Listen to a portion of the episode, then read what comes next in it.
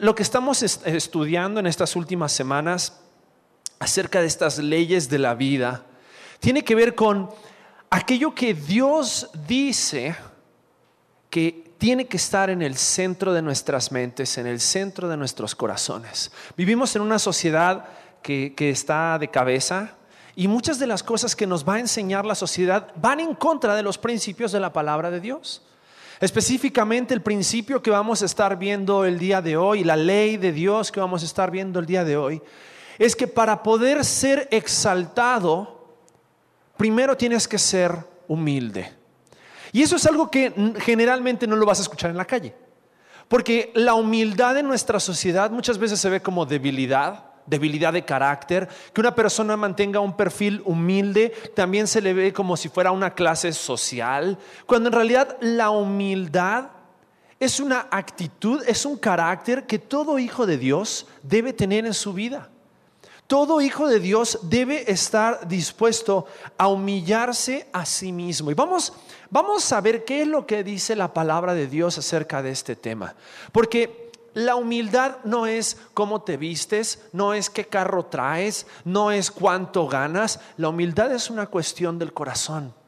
Y me gustaría que analicemos esta cuestión del corazón porque es una de las características y una de las cualidades que Jesucristo mismo nos enseña acerca de algo que nosotros también debemos tener en nuestras vidas. Entonces vamos a cerrar nuestros ojos una vez más para no distraernos y vamos a hablar con Dios y vamos a pedirle que Él nos enseñe en esta mañana. Padre, venimos delante de ti porque solamente tú eres Dios y solamente queremos que tú estés en el centro. Señor, te rogamos que a través de tu palabra, Señor, tú transformes nuestras vidas hagas de nosotros esos hijos e hijas humildes que reflejen tu gloria sobre esta tierra. Te lo pedimos en el nombre de Cristo Jesús. Amén. Amén. Vamos a, leer Romanos capítulo 12, versículo 3. Y en este pasaje vamos a encontrar una descripción clara acerca de qué significa ser humilde. Ok, Romanos capítulo 12, versículo 3. Romanos 12, 3. Dice así la palabra de Dios. Digo pues, por la gracia que me es dada a cada cual que está entre vosotros, que no tenga más alto concepto de sí que el que debe tener, sino que piense de sí con cordura, conforme a la medida de fe que Dios repartió a cada uno. ¿Qué es lo opuesto a la humildad? Soberbia. Una persona soberbia es una persona que se considera superior a todas las demás personas y se siente con la capacidad de mirar por encima a todos los demás. Una persona humilde es una persona, según este pasaje en Romanos 12.3, que no tiene mayor concepto de sí mismo, sino que reconoce que todo lo que es es por la gracia de Dios y para la gloria de Dios.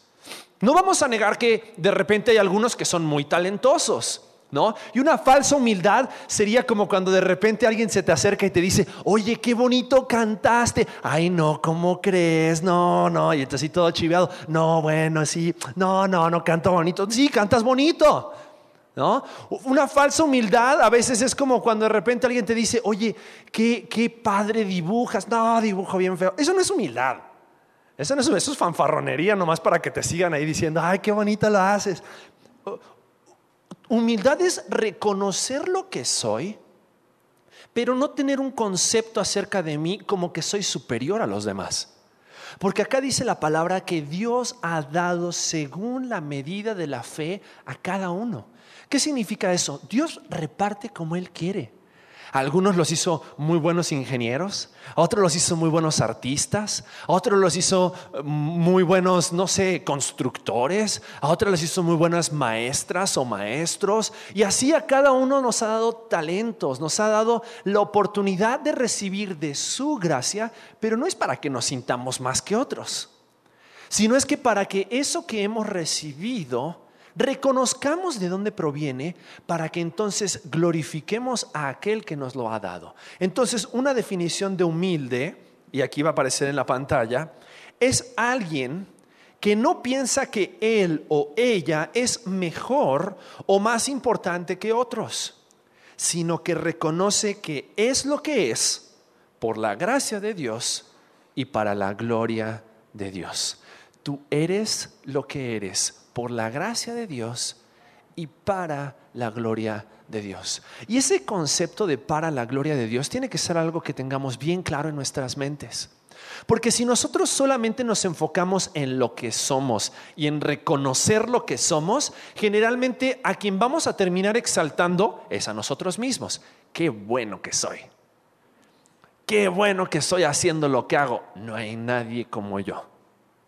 Cuando en realidad la palabra de Dios dice, aguas, no tengas un concepto de ti mismo mayor que el que debes tener, porque lo que tú eres y lo que tú tienes es por Dios y para Dios. Entonces, esa es la característica, esta característica de la humildad. Y vamos a ver en Filipenses capítulo 2, versículos 3 al 11, el máximo ejemplo de humildad. No nos vamos a centrar en este pasaje, pero sí quiero que lo leamos porque este pasaje nos enseña que cada uno de nosotros debe tener este rasgo de carácter, así como Cristo lo tuvo y nos da la capacidad de hacerlo. Mira lo que dice Filipenses 2, 13 al 11. Dice, nada hagáis por contienda o por... Cuando alguien no es humilde, generalmente siempre va a estar tratando de competir o siempre va a estar tratando de vanagloriarse. Pero fíjate esto, antes bien, con humildad, estimando cada uno a los demás como ¿qué? Superiores a él mismo o sea, tú no te, sientas superior, sino considera a todos los demás como superiores a ti mismo. Versículo 4. No mirando cada uno por lo suyo propio, sino cada, cada cual también por lo de los otros. Y aquí viene el máximo ejemplo. Haya pues en vosotros este sentir, que hubo también en quién? Cristo Jesús, el cual, siendo en forma de Dios, no estimó el ser igual a Dios como cosa que aferrarse, sino que se despojó a sí mismo, tomando forma de siervo, hecho semejante a los hombres, y estando en la condición de hombre, se humilló a sí mismo, haciéndose obediente hasta la muerte y muerte de cruz. Por lo cual Dios también le exaltó hasta lo sumo y le dio un nombre que es sobre todo nombre para que en el nombre de Jesús se doble toda rodilla de los que están en los cielos y la tierra y debajo de la tierra, y toda lengua confiese que Jesucristo es el Señor para gloria de Dios Padre. Y si hay algo que tenemos que entender, bien importante, y es la idea central de nuestro mensaje el día de hoy, es que la humildad delante de Dios y de los hombres es el primer paso para el reconocimiento de Dios delante de los hombres. Sabes, más importante que el reconocimiento de tu jefe, de tus padres, de tus familiares, de tus amigos, es el reconocimiento de Dios sobre tu vida. Ahora, Dios no te va a reconocer por cuanto haces. Dios te va a reconocer por quien tú eres. Y porque Dios quiere y es más importante para Él ver que tú en tu carácter seas una persona humilde, Dios no está esperando que lo sorprendas. En nuestra sociedad generalmente es como que si quieres el ascenso, te lo tienes que ganar. Si quieres el ascenso, tienes que pasarle por encima a, quien se te ponga enfrente. Tienes que estar dispuesto a humillar a las demás personas para tú obtener lo que tú te mereces. Y te miras frente al espejo todas las mañanas diciendo, tú te mereces ese trabajo, tú te mereces esa posición, tú te mereces... Y Dios dice, espérame. En la economía divina, en el reino de Dios, las cosas no son así. ¿Sabes a quién Dios reconoce? Dios no reconoce al exitoso, Dios reconoce al humilde. Porque el humilde será hecho exitoso por Dios para reflejar su gloria a los hombres de esta tierra. Y eso es algo que tenemos que entender y tenemos que tener bien claro. Porque en la economía de Dios, en el sistema divino, en el reino espiritual, las cosas no funcionan como en nuestra sociedad. No se trata de, de demostrar, a Dios no le necesitas demostrar nada. Dios envió a su Hijo Jesucristo a morir en la cruz para enseñarnos lo que significa ser humilde. Dios teniendo todo, dejó todo en la forma de Jesús, vino a morir, se hizo obediente hasta la muerte de cruz y dice, haya pues en vosotros este mismo sentir. Y si nosotros realmente queremos impactar este mundo, la palabra de Dios dice que reconocerán que somos sus discípulos si nos amamos los unos a los otros. Pero es a través de la humildad que nosotros vamos a poder mostrar el amor a nuestros hermanos y a las personas que están alrededor nuestro en esta sociedad. Y me gustaría que leamos un pasaje más, está en Juan capítulo 13. Y vamos a ver un momento muy práctico y quiero que pensemos en siete cosas prácticas acerca de este pasaje que vamos a ver en Jesús, que nosotros tenemos que aplicar hoy a nuestras vidas. Siete formas, siete actitudes, siete acciones que Jesús hizo para que nosotros podamos estar también viviendo en humildad, así como Cristo lo hizo con sus discípulos. Juan capítulo 13. Y vamos a comenzar a leer a partir del versículo 1. Dice así, antes de la fiesta de la Pascua, sabiendo que Jesús, sabiendo Jesús que su hora había llegado para que pasase de este mundo al Padre, como había amado a los suyos que estaban en el mundo, los amó hasta el fin. Y cuando cenaban, como el diablo ya había puesto en el corazón de Judas Iscariote, hijo de Simón, que le entregase, Sabiendo Jesús que el Padre le había dado todas las cosas en las manos y que había salido de Dios y a Dios iba, se levantó de la cena, se quitó su manto y tomando una toalla se la ciñó. Y luego puso agua en un lebrillo y comenzó a lavar los pies de los discípulos y a enjugarlos con la toalla con que estaba ceñido. Y en este pasaje de Juan capítulo 13 vamos a ver uno de los actos a través de los cuales Jesús le enseñó a sus discípulos lo que significa ser humilde. Porque humilde no significa ser líder, no significa no ser líder. Ser humilde no significa ser débil. Vamos a ver cómo un líder, como Jesús, el Hijo de Dios, le enseñó a sus discípulos lo que realmente significa la humildad. Y vamos a ver, lo primero que vamos a ver en este pasaje es lo siguiente. Jesús no esperó el momento adecuado para ser humilde. Entendamos un poquito el contexto de lo que estaba sucediendo. Estamos hablando de que eran 24 horas antes de que Jesús fuera crucificado. Y en esas 24 horas antes, Jesús ya no se iba a dedicar a hacer milagros, a sanar enfermos, a multiplicar los alimentos para alimentar a una multitud. Jesús se quiso enfocar en sus discípulos. Once de los doce iban a ser aquellos que iban a ser el fundamento, iban a ser las columnas, que iban a sostener la iglesia que iba a comenzar a partir de que el Espíritu Santo viniera y llenara sus corazones. Y una de las primeras cosas que Jesús les enseña a sus discípulos en esta última sesión de enseñanza de Jesús para ellos es acerca de la humildad. ¿Y por qué es tan importante?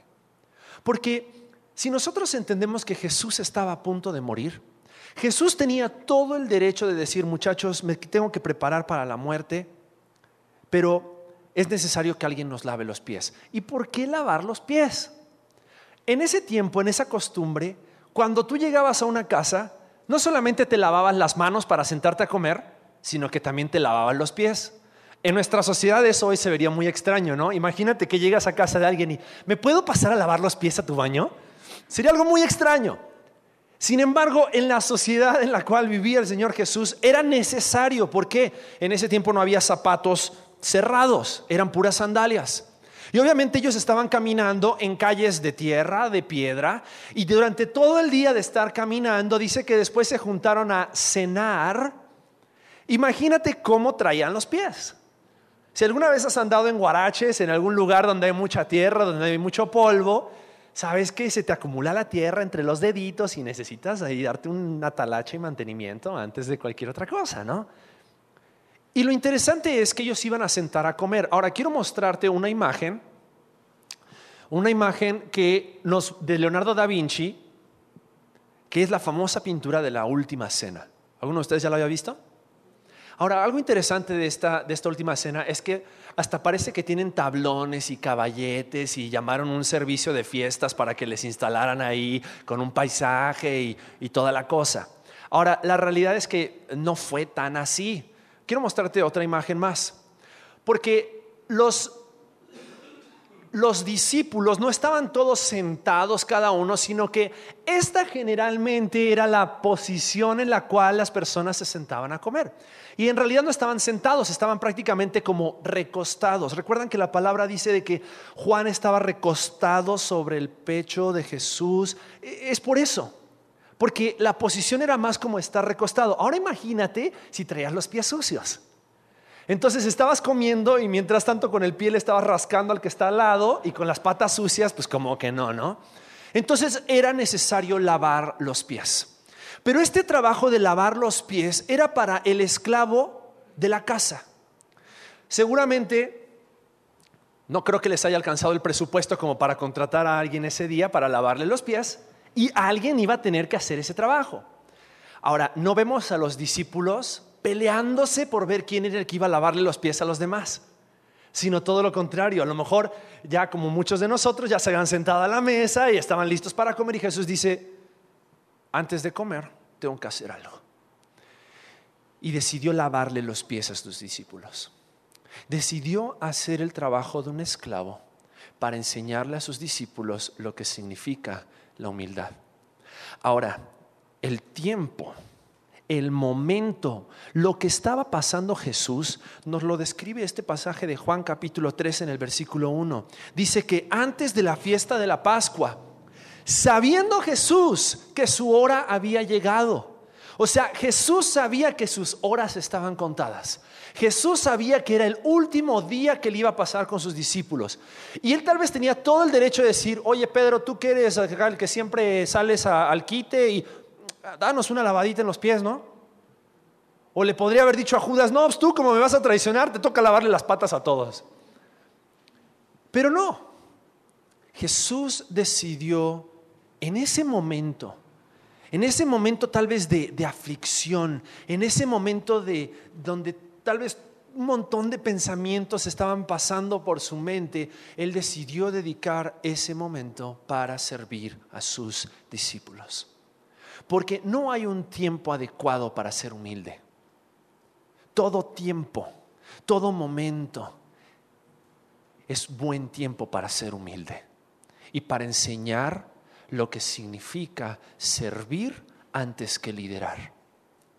La autoridad se impone, el liderazgo se gana. Y Jesús a través de su ejemplo de humildad le mostró a sus discípulos que para Él lo más importante era servirles. Jesús no estaba para ser servido y Jesús lo dijo, yo no vine para ser servido. Jesús no estaba para que los demás le, hicieran el trabajo que Él mismo podía hacer.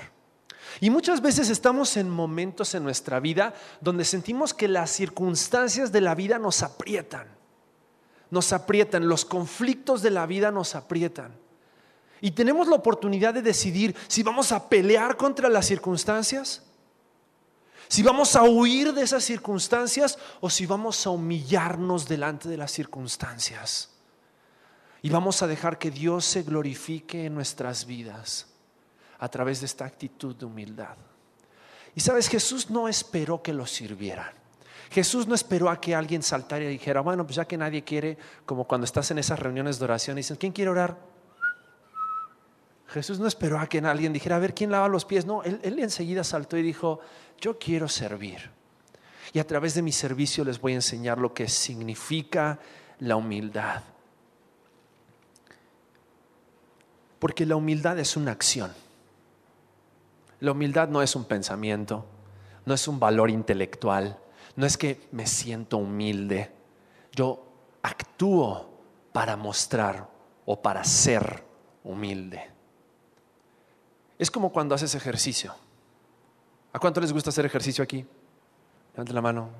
Todos los demás, ¿no les gusta hacer ejercicio? Hacen otro tipo de ejercicio, ejercicio intelectual, ¿no? Ahora, vamos a, a pensar un poquito en este tema. Cuando haces ejercicio, obviamente comienzas a ver los resultados, ¿no? De repente la pancita empieza a bajar y, de repente empiezas a ver músculos que no sabías que tenías.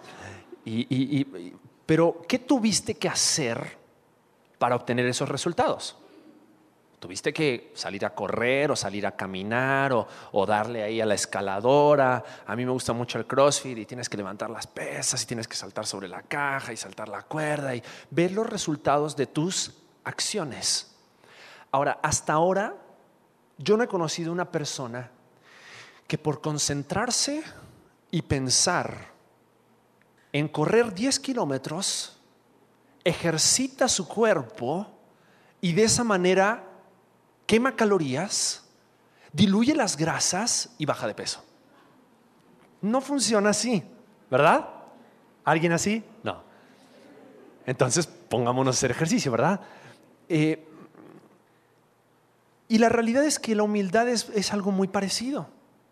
Por más que tú sepas mucho acerca de la humildad, por más que conozcas el ejemplo de Jesús, pero si tú no comienzas a actuar humildemente, y humildemente definimos que es comenzar a considerar a las demás personas como superiores a ti misma, en todo momento, porque Jesús no esperó el momento adecuado para ser humilde, sino en todo momento tener esa actitud, entonces no vamos a ser humildes.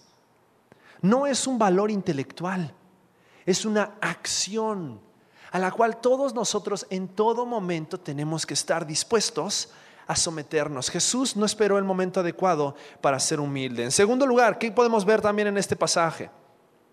Dice el versículo 2, que cuando cenaban, como el diablo ya había puesto en el corazón de Judas Iscariote, hijo de Simón, que le entregase, sabiendo Jesús que el Padre le había dado todas las cosas en las manos y que había salido de Dios y él iba, entonces se levantó de la cena y lavó los pies.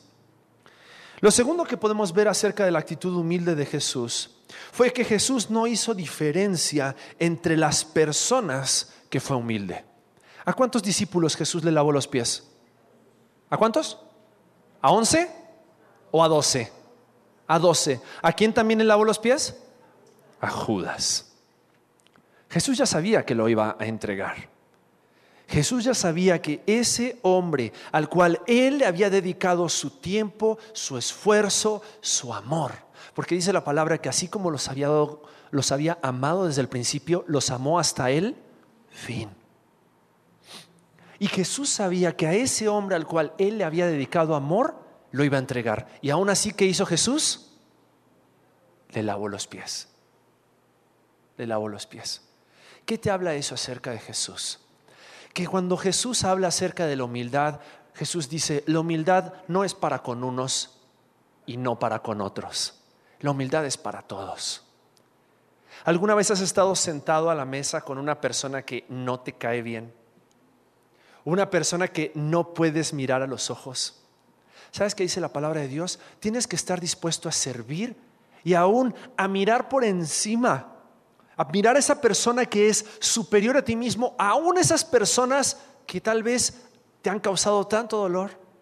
Aún esas personas que tal vez te han lastimado tanto, dice la palabra de Dios, tenemos que estar dispuestos a ser humildes. Y tenemos que estar dispuestos a lavar los pies. Lavar los pies es una acción. Jesús no podría haber agarrado y podría haber dicho, muchachos, déjenme lo, que les explico lo que significa la humildad. Ven este pozo de agua, ven este pocillo de agua, ven este trapo. Bueno, humildad es como si yo en este momento fuera y les lavara los pies. ¿Entendieron? Sí, ok, vamos a comer. No. ¿Qué hizo Jesús? les lavó los pies y les lavó los pies a los doce. Le lavó los pies al, con el que siempre tenía que andar pidiendo disculpas. Disculpen a Pedro, eh, disculpen las ocurrencias que dice Pedro. Le lavó los pies al que le iba a entregar. Le lavó los pies a los hijos del trueno. Imagínate el carácter que tenían los hijos del trueno. Que así le decían a Jacobo y a Juan. Aún así Jesús los amó y los amó cuando hasta el fin. Eso es hermoso acerca de Jesús. Porque Jesús no te ama cuando estás bien con Él. Jesús te ama siempre. Y Jesús quiere que entiendas que la humildad acerca de su carácter es la misma humildad que tú y yo debemos tener hoy. No haciendo acepción de personas como veíamos hace un par de semanas atrás. La humildad y el servicio es una actitud que nosotros debemos de tener en todo tiempo y con todas las personas. Pero también vemos una tercera cosa en este pasaje. Jesús no se jactó de su futuro, sino que aprovechó del presente en humildad. ¿A qué me refiero con esto? Dice la palabra del Señor que su tiempo había llegado en el versículo 2, versículo 3, sabiendo Jesús que el Padre le había dado todas las cosas en las manos y que había salido de Dios y a Dios iba, se levantó de la cena y lavó los pies. ¿Tú crees que Jesús no podría haber hecho un milagro y que todos los pies de los discípulos hubiesen estado limpios? ¿Tú crees que Jesús dice, a Él se le habían dado todas las cosas? Él no tenía límites de poder. Él podría haber hecho descender ángeles en ese momento del cielo para que le limpiaran los pies a los discípulos. ¿Podría? Pero Jesús sabía de dónde venía, a dónde iba, pero también sabía lo que Él tenía que hacer en el presente. Sabes, hay muchos creyentes que no son conscientes de lo que hoy tienen que hacer. Viven en base a las promesas que han recibido, pero no son conscientes de dónde Dios te ha puesto hoy. En tu hogar, en tu trabajo, en tu familia, en tu iglesia. Dios hoy te puso para que sirvas y para que a través de la humildad manifiestes la gloria de Dios y la gracia de Dios en tu vida. Es que soy hijo del rey. Es que soy una princesa del rey. Y es que sí, algún día vamos a ser, estar en la presencia de Dios y vamos a tener milenio para tocar el arpa. Mientras tanto, hay que chambear y hay que servir y hay que ser humildes. Porque si no, Estamos solamente pensando en las promesas y en la victoria del futuro, pero en el presente no estamos dispuestos, en medio de las circunstancias en las que estemos puestos, para servir, para amar, para ser humildes. No solamente entonces Jesús no, esperó el momento adecuado para ser humilde, no hizo diferencia entre las personas que fue humilde, no se jactó de su futuro, sino que aprovechó el presente en humildad, sino que también Jesús hizo el trabajo completo para demostrar la humildad. Fíjate el detalle del pasaje en Juan capítulo 13, versículo 4. Dice, se levantó de la cena, se quitó su manto, tomó una toalla, se la ciñó, luego puso agua en un lebrillo y comenzó a lavar los pies de los discípulos y enjugarlos con la toalla con que estaba ceñido. Lo primero que hace Jesús dice cuando se levanta, dice que se saca, se despoja de su manto. Y es interesante porque Jesús no quería tener limitaciones a la hora de lavarle los pies a sus discípulos. Jesús quería estar libre para poder lavarle los pies, para poder servirles por completo, porque Jesús se tuvo que postrar a los pies de cada uno de sus discípulos y fíjate lo que dice que hace. Dice, cuando puso agua en el lebrillo, comenzó a lavar los pies de los discípulos y a enjugarlos con la toalla con que estaba ceñido. El trabajo que hizo Jesús con sus discípulos fue un trabajo completo. Sabes, Jesús no quería que nada lo limitara y Jesús no quería hacer las cosas a medias. Porque Jesús quería que a través de su humildad ellos aprendieran a ser humildes. ¿Les podría haber pasado un trapito por encimita y hubiese sido suficiente? Pero Jesús no, no, no hizo el trabajo así. Les lavó los pies, les secó los pies a cada uno de sus discípulos. Porque no hay humildad a medias. No hay obediencia a medias. No hay sumisión a medias. Cuando la palabra de Dios nos dice que debemos de ser humildes, esa humildad es una humildad completa. Fíjate, algunos aspectos prácticos que demuestran la humildad en nuestras vidas.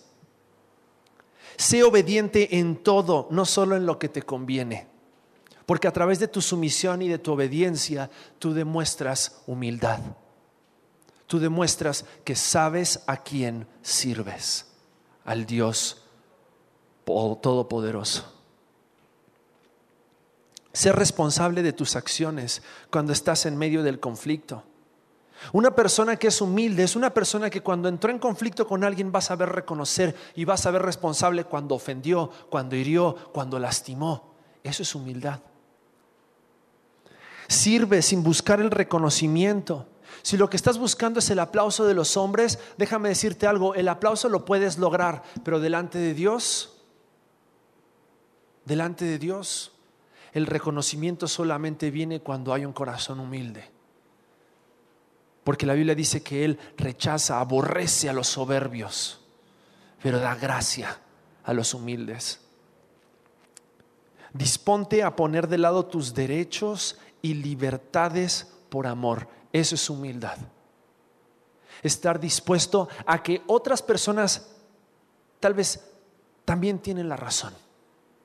A que otras personas, aun a pesar de tu libertad, aún a pesar de tus derechos, ceder tus derechos, con tal de amar y servir y ser humilde.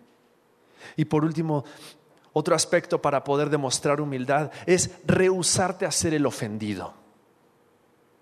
Cuando alguien te ha ofendido, dejar pasar la ofensa también tiene que ver con ser humilde. Tiene que ver con reconocer que por la gracia de Dios su gracia es suficiente para nosotros. Dejar pasar la ofensa. Un aspecto más que vemos acerca de Jesús en Juan capítulo 13, y ya casi estamos terminando, quédense conmigo unos minutos más. ¿Están despiertos? Ok. En Juan capítulo 13, fíjate lo que dice el versículo 6, y se pone bien interesante la cosa. Porque Jesús seguramente ya le había lavado los pies a algunos de sus discípulos. Y entonces llega el momento de Pedro. Pedro siempre tiene su momento. Dice, entonces vino a Simón Pedro y Pedro le dijo, Señor, ¿tú me lavas los pies? Y respondió Jesús y le dijo, lo que yo hago, tú no lo comprendes ahora más lo entenderás después. Lo que Pedro no sabía es que lo iba a entender 20, 30 minutos después, ¿no? Versículo 8. Pedro le dijo, no me lavarás los pies jamás. Jesús le respondió, si no te lavare, no tendrás parte conmigo. Entonces le dijo Pedro, Señor, no solo los pies, sino también las manos y la cabeza, báñame en tu o sea, no. Pedro fue así como que, oye, no me laves. Pero cuando Jesús le dijo, bueno, si no te lavo, entonces no tienes parte conmigo. Entonces, báñame, Señor. Pero Jesús le dijo, el que está lavado no necesita sino lavarse los pies, pues está todo limpio. Y vosotros limpios estáis, aunque no todos, porque sabía quién le iba a entregar. Por eso dijo, no estáis limpios todos. Una cosa más que podemos aprender acerca de la humildad de Jesús. Jesús no debatió con Pedro, sino que le enseñó la verdad en amor. Jesús podría haber hecho de Pedro una tremenda lección en ese momento. Sin embargo, no aprovechó esa oportunidad para debatir con él, sino para amarlo. Y a través de su amor tenemos que entender algo. A veces nosotros queremos discutir, queremos pelear, queremos debatir, cuando Dios lo único que quiere es que nosotros entendamos que Él nos ama y que en su amor Él está dispuesto a dejar pasar todos nuestros argumentos inútiles con tal de que nosotros entendamos su verdad. Y fíjate algo bien interesante. Quiero hacerte una pregunta. ¿Alguna vez has sentido que pierdes el control? por ver la necedad de alguien? ¿Sí? ¿Alguien alguna vez? Sientes que, ay, pero por favor ya cállate. por favor, Pedro, otra vez. Y todavía no le había cortado la, oreja al siervo del sacerdote, pero sin embargo, Pedro, como sabemos, Dios está dispuesto a tratar con él con amor y enseñarle con amor la humildad. Por último, Jesús enseñó la humildad con el ejemplo. Fíjate lo que dice versículo 12. Así que después que les hubo lavado los pies, tomó su manto, volvió a la mesa y les dijo, ¿sabéis lo que os he hecho? Vosotros me llamáis maestro y señor y decís bien porque lo soy.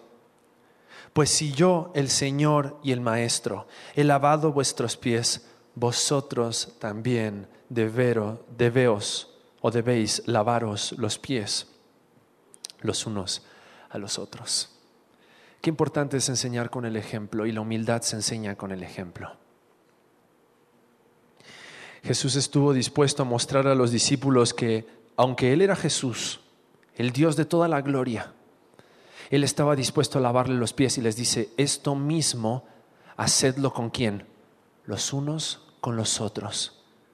Tal vez los discípulos estaban esperando a que Él dijera, bueno, esto mismo haced conmigo, ahora lávenme ustedes los pies. No vemos en la historia de que a Jesús le lavaron los pies. Pero Jesús les dice, esto mismo háganlo los unos con los otros, porque a través de que los unos a los otros se laven los pies, vemos la última verdad que Jesús les enseña.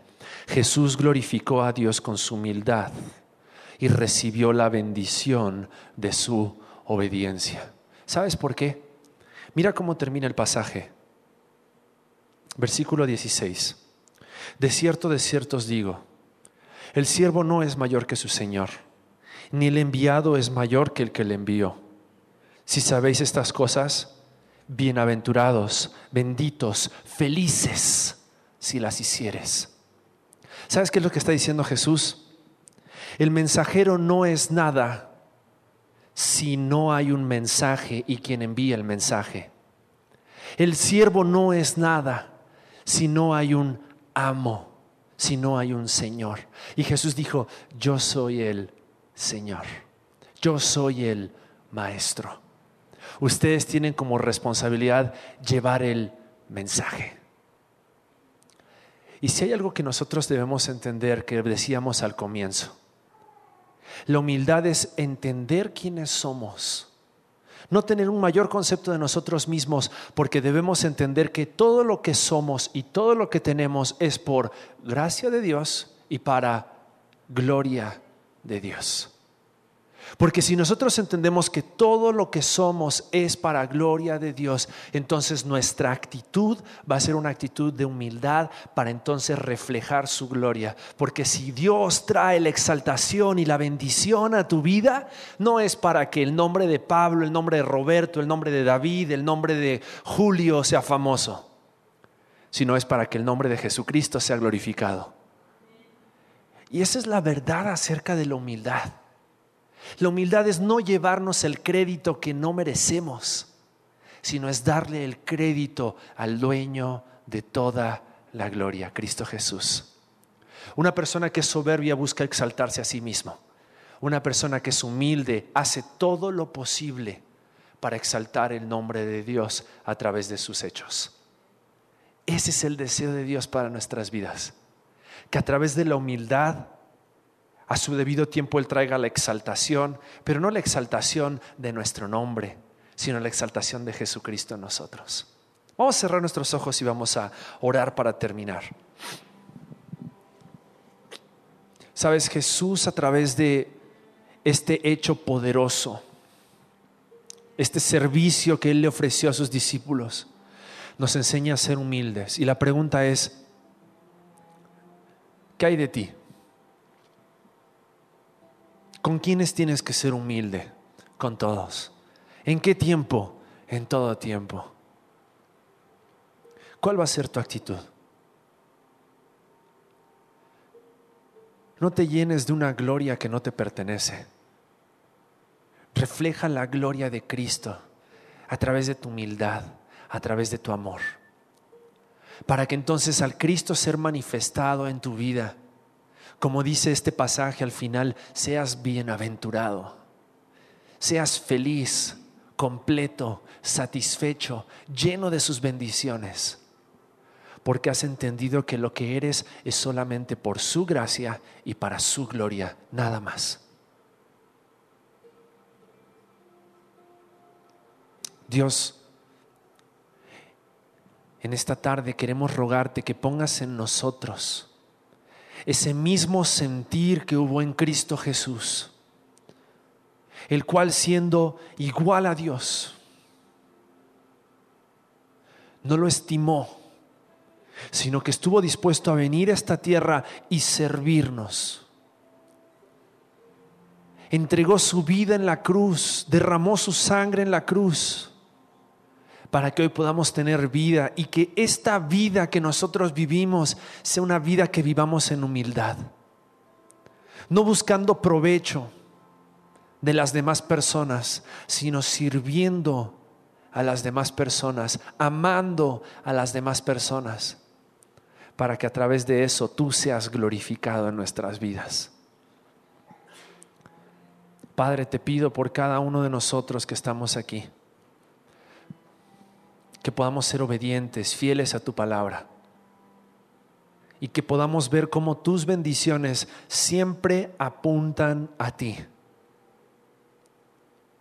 Que todas las bendiciones que tú traes a nuestras vidas demuestren a este mundo quién es nuestro Señor.